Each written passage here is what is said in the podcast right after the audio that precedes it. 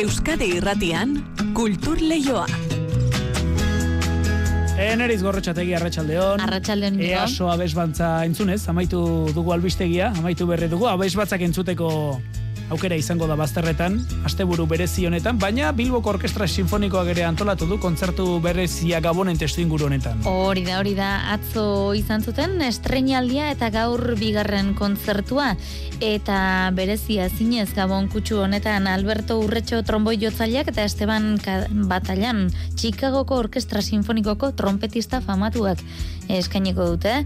Ricardo Molla konposatu duen Finisterrai konposizio berria ere aurkeztuko dute. Bilboko Orkestra Sinfonikoak lagunduta atzo, ba, aurrenekoek izan zuten aukera hori ikusteko, gaur beste itzordu bat izango da iluntzeko zazpitardietan. Baina esan duguna gabon giroan, izango dira amaika aukera ezberdin.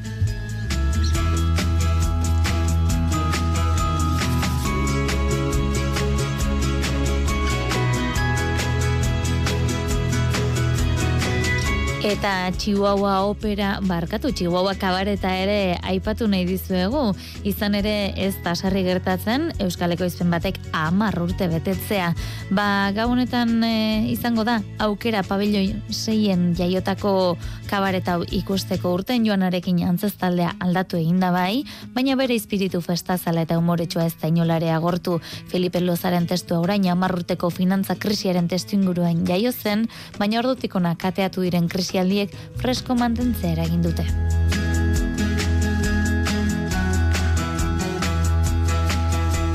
Urte berriarekin batera iritsiko da Bilboko harria gantzokira berriz egu berrietako klasiko bat, Charles Dickensen Gabon kanta, idazle ingelesaren ipuin horretan oinarrituta, abao txikik aurrentzako opera bat esten hartuko du, urtarrilaren iruan, lauan eta bostean.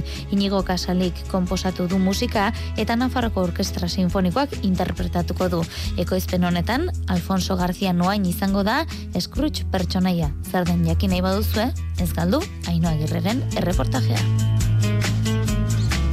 Eta gaur Josu Bergara ere espero dugu loa eta laia ekimena gogoan baduzue, gaur kontatuko dizuegu Gabon atariko kapitulua aurkeztu dutela Gabon materialistak baino, bestelako balore batzuk azpimarratzea helburu hartuta. Arratxaldeko ordubiak eta hogeita amasei minutu ditugu, asgaitezen gaurko lehioa zabaltzen, aurrez, arratsalde handa izun lehentzule. Kultur lehioa zabaltzeragoaz, Euskadi irratian.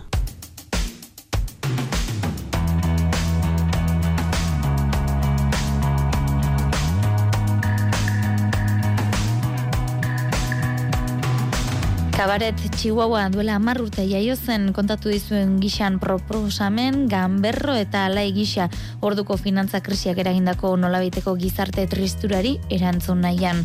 Urteak igaro dira eta oraindik ere urtxe da programazioan kabaret hau. Urteko garai alaienetan publikoak asko eskertzen duela berretxiz. Iker Zabala kontatuko dizkigu xetasun gehiago.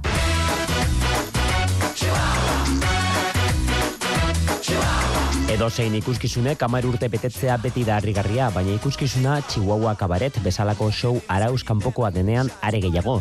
Felipe Losak sortua aktore ugari esan ditu amarka dauntan. John Casamaiorrek esaterako Frida aragitzen du sorpresa itzela da beti, ez? Bueno, itzen digutenean, ba, berriz egiteko, ez? Aktore asko pasatu dira hamar urte hauetan, eta hasieran ba, eh, nik dut Felipek ezuela hau espero, baina egia da gero denborakin ikusi dugula, alako garai festiboetan eta jendeak oso, oso ondo hartzen duela e, olako espektakula. Unai Izquierdo Winehouse eta Cantinflasen pertsonaia bikoitza da eta kabaretaren arrakastaren lehen ardatza bere osagai berezkoenetan dagoela dio. Printzipioz kabaret Chihuahua gertatzen da e, beste mundu batean, denetarik dauka kabaretak, bai musika, bai pikante uneak, kritika soziala badago. Et...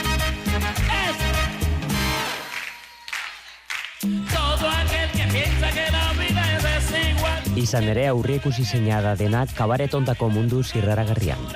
Edo zer gerta daiteke ikuskizunean, bai aurrean, osea, holtzan, bai atzean, ba, gero atxeden aldian dena da improvisatzeko modukoa. Monroe, Minelli, Kaballe edo Freddy ere badaude holtzan, pertsonaia identifikagarriak, eremu parodikoetara eraman direnak, eta gai orokor bat lantzeko oso baliagarriak. Baina bai, pertsonaiak ikusten duzuenez askok ez daude gurekin gaur egun, ez? Eta Bai. kabaret hau ez da, ba, bueno, me, em, mexikarko kultura hor- horri buruz, ez? E, Katrinan asuntua.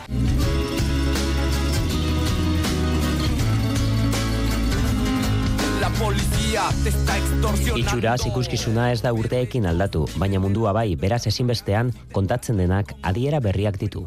Segidoia azkenean, bai, amar urte dauzka, baina hori da, ez? Azkenean kritika sozial hau zeri buruz da, ba, ekonomiari buruz, ba, bueno, sistemari buruz, ez dakit pizkat, eta hori ez da asko aldatu. Krisi batetik beste batera pasadugula, gaude 2022an, ez? Orduan, ba, urteak eta gauzak pasatu dira, baina oso freskoa da.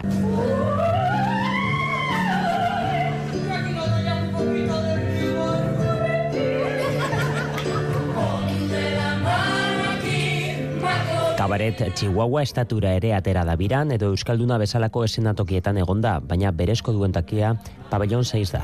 Bai, espazioaren gatik baita... E, eh, mentalki ere nik uste daukala, da, badauka hori, ez azkenean da, pabelloi zeiren oso... bere sigilua bai. dauka. Eta beste zeren gainetik bizitzari irribarre bat jartzeko ikuskizuna da Kabaret Chihuahua. Akaso hau ere ikuskizunaren sekretuetako bat da. Eriotzaren asuntua oso hurbil izan dugu, e, izan da oso dramatikoa dana, bai, e, izan dela tristea, ez, esan dezakegu, eta oso gogorra, eh, horrela izan da, bai. Baina nik uste dut beti barrearen txat beti zati bat ustea ezinbestekoa dela, bestela zer izango da, san bizitzaz, ez, Euskal eszenaren klasiko bideanen kabaret Chihuahua honek bere hamar urteak ospatuko ditu pabellon 6en gabonetako bi asteetan funtzioak eginez. Bilboko Euskalduna jauregian kontzertu emango dute bestalde gaur Alberto Urretxo tromboi jotzaileak eta Esteban Batallan Chicagoko Orkestra Sinfonikoko trompetista famatuak. Ricardo Molla konposatu duen Finisterrai konposizio berria aurkeztuko dute Bilboko Orkestra Sinfonikoak lagunduta. Itzordu iluntzeko zazpiterdietan izango da, ino agirre konta iguzu? Atzoko estrenaldiaren ostean bigarren ez emango dute gaur Bilboko Euskaldunan Finisterrai izenburu duen obra sinfonikoa. Tromboi eta trompetarako Ricardo Moiak idatzi duen konposizio berria. Alberto Urretxo. gustora gatu ginen, publikotik ere e, ba, oso feedback oso ona izan zen, eta gure aldetik, ba, bueno, estrenaldiak beti dira, ez, e, momentu pixkate bereziak, eta oso ondo, egin esan oso ondo az- oso oso gustora, beti oso ondo, bai, bai. Alberto Urretxo eta Esteban Bataian laguntzarrak dira eta aspalditik zebiltzan elkarrekin zerbait egiteko asmotan. Ricardo Moiari trompeta eta tromboirako musikalan bat konposatu zezan eskatu zioten eta Moiak adiskidetasuna ardatz duen obra sinfoniko hau idatzi du beraientzat. Guk elkargatu genion, ba, bat ez adizkidetasunari buruzko oza, kontzeptu bat. Fin dan Esteban Bataian, Chicago Sinfonikoko trompeta bakarra da. Eta horrek zer esan nahi du, ba, e, plaza hori irabazteak gure munduan, ba, ekiparatzen da, como Filarmónica de Berlín, ez? Ba, metal mundu entzako, trompeta jolen entzako, erreferentzia mundial bada. Euskaldunako kontzertuan Finisterrai izenburu duen obra berri honez gain, Cesarini eta Barbieriren obrak joko ditu Bilboko Orkestra Sinfonikoak Jose Rafael Pascual Bildaplanaren zuzendaritzapean. Gogora dezagun kontzertu honekin emango diola bukaera, bosek bere eungarren urteurreneko kontzertu sortari.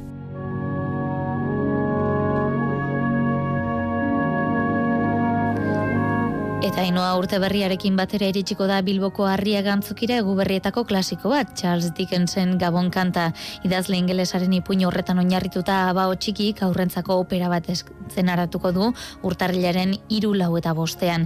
Inigo Kasalik konposatu du musika eta Nafarroko Orkestra Sinfonikoak interpretatuko du. Gabon kanta, A Christmas Carol, mila zortzion da berrogeita iruko abenduaren emeretzian argitaratu zen. Erresuma batuko idazle famatuenetarikoa zen ordurako Dickens, eta bere kontakizunak aldizkarietan argitaratzen ziren zatika, kapituluka bata bestearen jarraian. The Posthumous Papers of the Club Peckwick, Oliver Twist, Nicholas Nickleby, Emeretzigarren menderdialdera, eleberri motzek, lareun edo bosteun aleko tiradak izan ohi zituzten, baina Dickensen kasuan, Chapman and Hall argitaletxeak Gabon kantaren 6.000 ale kaleratu zituen, eta iruz palau egunetan guztiak saldu ziren. Gabon gauerako, etzen bakar bat ere geratzen, Londreseko liburu dendetan.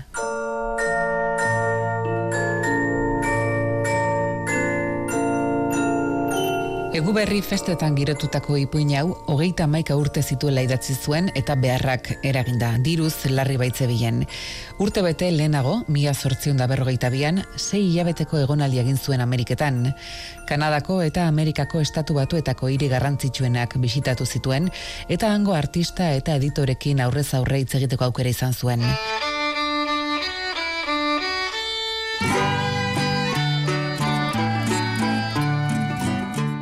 Amerika aldizkariek ez izkioten egile eskubideak ordaintzen eta bere istorioen egokitzapen kaskarrak plazaratzen zituzten maiz. Idazleak aleginak egin zituen hori aldatzeko baina Amerika aldizkarien jabeekin aserretzea baino ez zuen lortu. Ingalaterrara itzultzean, etxean ere berri honik ez. Martin Chesley teleberriak ez zuen zen aurreko lanen arrakastarik izan, eta editorek soldata jaitsi nahi zioten. Hori gutxi ez eta Andrea urdun zegoen berriro, bosgarren edo segarren umearen zain, idazleak beste seller bat behartzuen eta eguberriak horretarako aproposak izan zitezkeela otu zitzaion. Lanean asteko garaia zen ba. Scratch. Grunger. Scruple Scrably. Scrimple. Ah, ah. Scrooge. Ebenezer Scrooge izeneko negozio gizona da Gabon kantaren protagonista. Scrooge oso zekena zen. Agure dirugose eta espekulatzaile bat.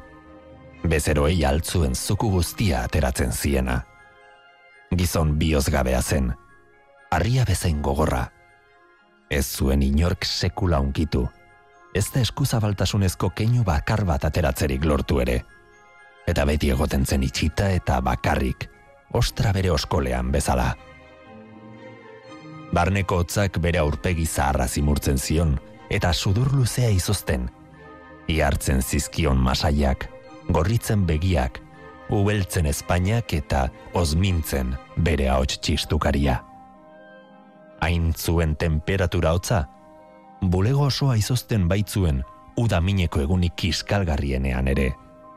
Eta alaxe egontzen negu osoan, temperatura gradu bakar bat ere igo gabe. Eskrutxek ez du gabonak ospatzeko asmorik, uko egin dio ilobaren gonbidapenari eta bere enplegatu Bob Cratchiti kostata eman dio egu berri egun nahiai. Gau horretan ordean, gabon gauean, ez usteko bisita bat izango du. Aspaldiko lagun bat azalduko zaio, urte batzuk lehenago zendu zen Jacob Marliren fantasma. Eskrutzen bazkide izan zen Marliren fantasmak kate pisutsuak dara soinean. Bizirik zegoela, kate begiz, kate begi, lotzen, pilatzen joan zen zama astuna. Entzun ongi, Ebenezer Scrooge, gaur gauean ona etortzea erabaki dut, ohartarazteko oraindik baduzula nireaz bestelako patu bat izateko itxaropena eta aukera. Entzun adi, hiru espiritu agertuko zaizkizu, bihar etorreko zaizu lehena, ordu bateko kanpaiarekin batera, eta biharamun gauean bigarrena, ordu berean, eta hirugarrena urrengo gauean, amabietako azken joaldiaren dardara gelditzerako.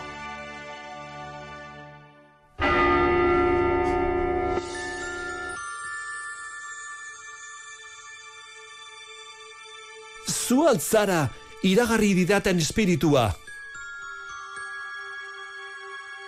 Ni neu, iraganeko gabonen espiritua naiz. Iragandako gabonen espirituak, umetako eta gaztetako bizipenak gogoraraziko dizkio eskrutxe, gizon munduko izeken eta bakartia izan aurretik nolakoa izan zen gogora dezan. Gabon kantaren protagonista bezala, Dickens bera ere herri batean bizi izan zen umetan eta ordukoak zituen bere oroitzapen gozoenak.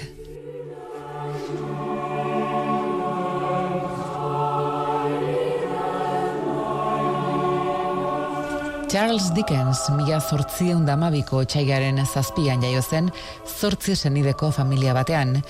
Estuasunak pasa zituzten umetan, aitak irabazten zuena baino gehiago gastatzen baitzuen. Festak eta luxua maite zituen, artea eta jendartea, eta zorrez lepo, kartzelara eraman zuten azkenean. Amabi urte zituela, eskolatik atera eta betun fabrika batera bidali zuten lanera Dickens. Orduan ezagutu zituen Londreseko auzune pobreak, miseri baten trukeen gau eta egun lan egiten zuten gizon emakumen destinu petrala, gozea eta nekea, hotza, kaixotasunak, eta gerora, bizipen horiek bere nobeletan bir sortu zituen, ez urraragizko egin zituen bere pertsonaietan, iraultza industrialaren kedarrak ezkutatutako bidegabekeria eta injustiziak salatuz. Espirituetan bigarrenak, oraina erakutsiko dio, Bob Cratchiten etxera eramango du Scrooge. Mai inguruan topatuko ditu honek, senarre mazteak, euren seme alaba guztiekin gabon gaua ospatzen. Orduan jakingo du agureak, bere langilearen semea, tim txikia, gaixo dagoela. Kratxit Andreak saltza berotu zuen. Peterrek patatak papurtu, purea egin arte. Belindak sagar konpota gozatu. Martak maia jarri. Bi kratxitar txikiek denentzat aukiak ekarri, eta bobek, aitak, bere alboan ipini zuen tim. Denak eseritakoan, kratxit Andrea antzara zatikatzen hasi zen, paparretik hasita. Eta alako usain gozoa zerion, biba oio egin baitzuten txikiek batera, tim barne, besteak baino ahulseago alere honek.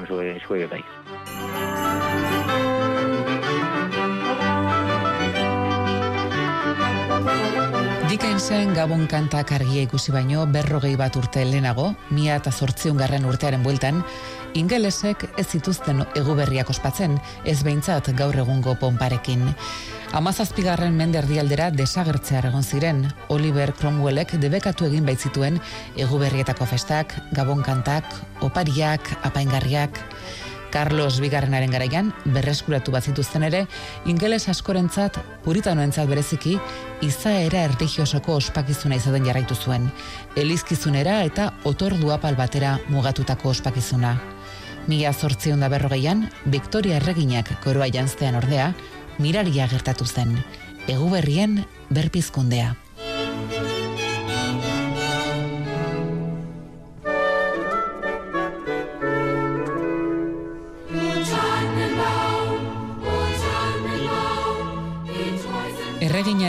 Senarra Alemaniarra zenez, palazioko ospakizunetan gabonetako izaia jartzen hasi ziren eta zubaitzazpian opariak. Aldizkarietako ilustrazioetan agertzen ziren erregerreginak eta euren bederatzi semealabak zuaitza apaintzen, opari zinguratuta, gozo gauzak eta kutixiak dastatzen, eta pixkanaka euren erara hasi ziren ospatzen gabonak, lendabizi aristokratak eta burgesak, eta ondoren herritarxeak.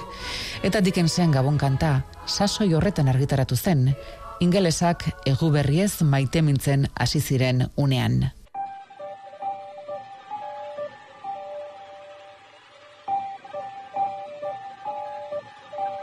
Etorkizuneko gabonen espirituak erioa dakar, Scrooge beraren eriotza, baita gaixo dagoen tim txikiarena ere.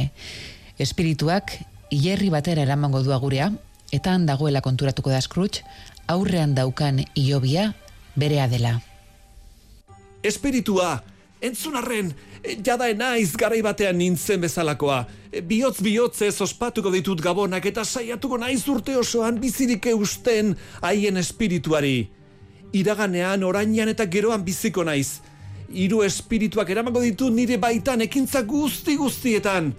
Oh, esadazu, badudala lauza horretan idatzitako izena ezabatzerik.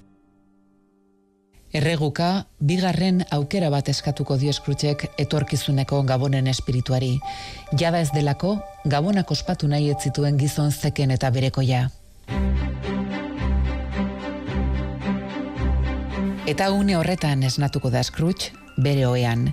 Ez da inora joan, ez dira ordu batzu baino pasa alu hartu zuenetik. Baina gureak iragana, oraina eta etorkizuna, denak bizi izan ditu gau horretan. Pozik jaikiko da eskertuta, eskuzabaltasunez eta adeitasunez jokatzeko asmoz, egu berria ospatzeko prest. Eskrutxek ez bezala, Dickensek, ez zuen etxeko epeiltasunik bilatu zartzaroan.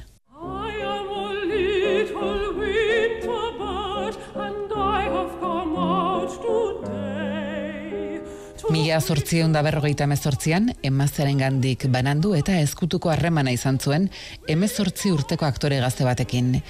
Seme alabekin zituen gatazkek atxekabetuta, lagunen gandik urruti eta politikaz nazka-nazka egindaman zituen berazken urteak. Itxaropen handiak bere azken eleberri txalotua, mila sortzion derurogeita batean idatzi zuen, eta urte batzuetara, mila sortzion derurogeita zazpian, tren istripu larri bat izan eta bi urtetara, Amerikako estatu batuetara joan zen.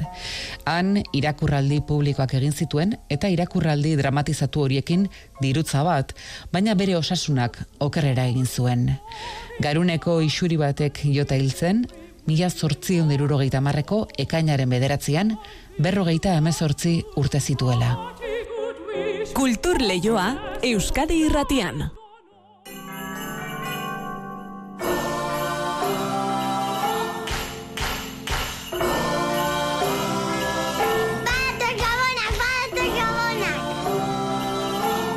Zer oparituko diraz? Oparirik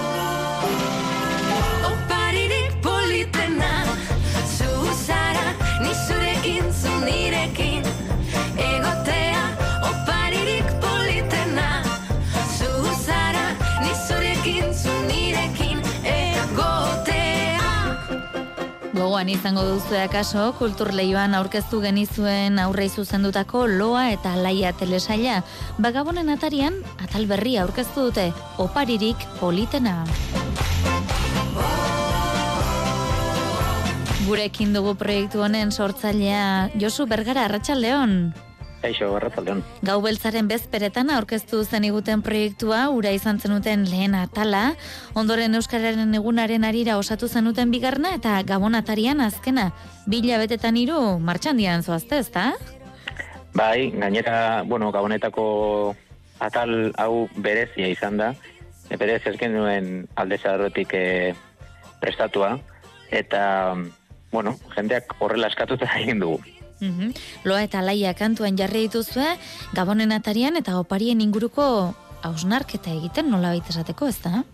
Bai, bueno, azkenean loa eta laia telesailaren oinarrietako bat, ba, e, mesuren bat ustea, ez? Eta zeo zer, e, bueno, ba, e, koherentziaz jardutea, eta umei eta familiei, bueno, ba, balore batzuk e, transmititzea, erduen, bueno, ba, gu, guraso bezala bai, arduraz ikusten dugu bai, bazkenien e, e, oparietan oinarritutako gabonak hain materialistak izatea, ez?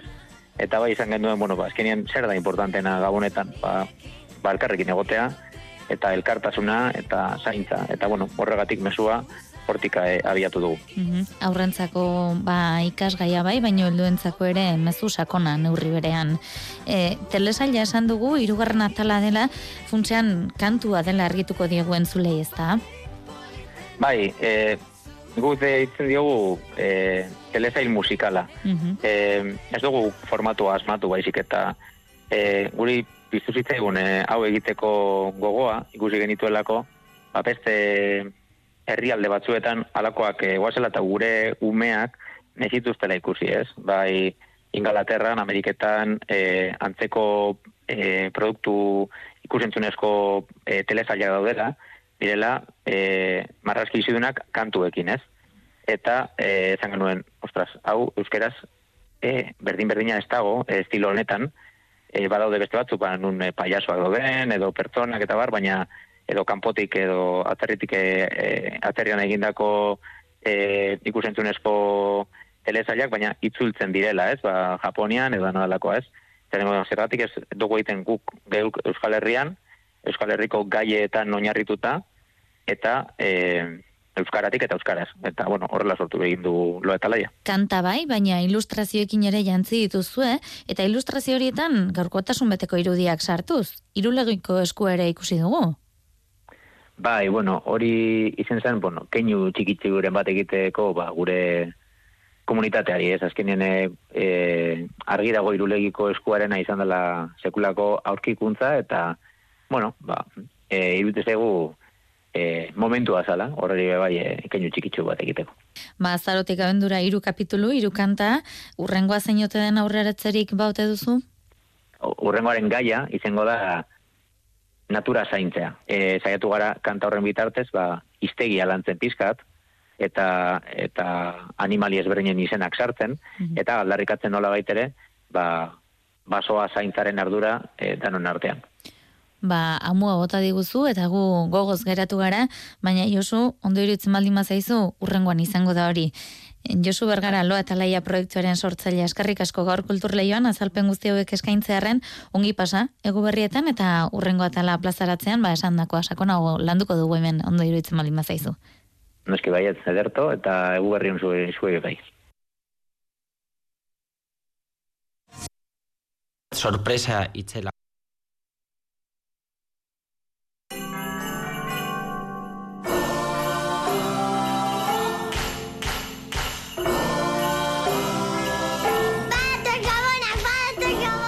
Honen bestez bagoaz ondo pasa, egun berezi hauek eta astelenean hementxe izango da kulturleioa. Ordura arte ondo izan eta zaindu.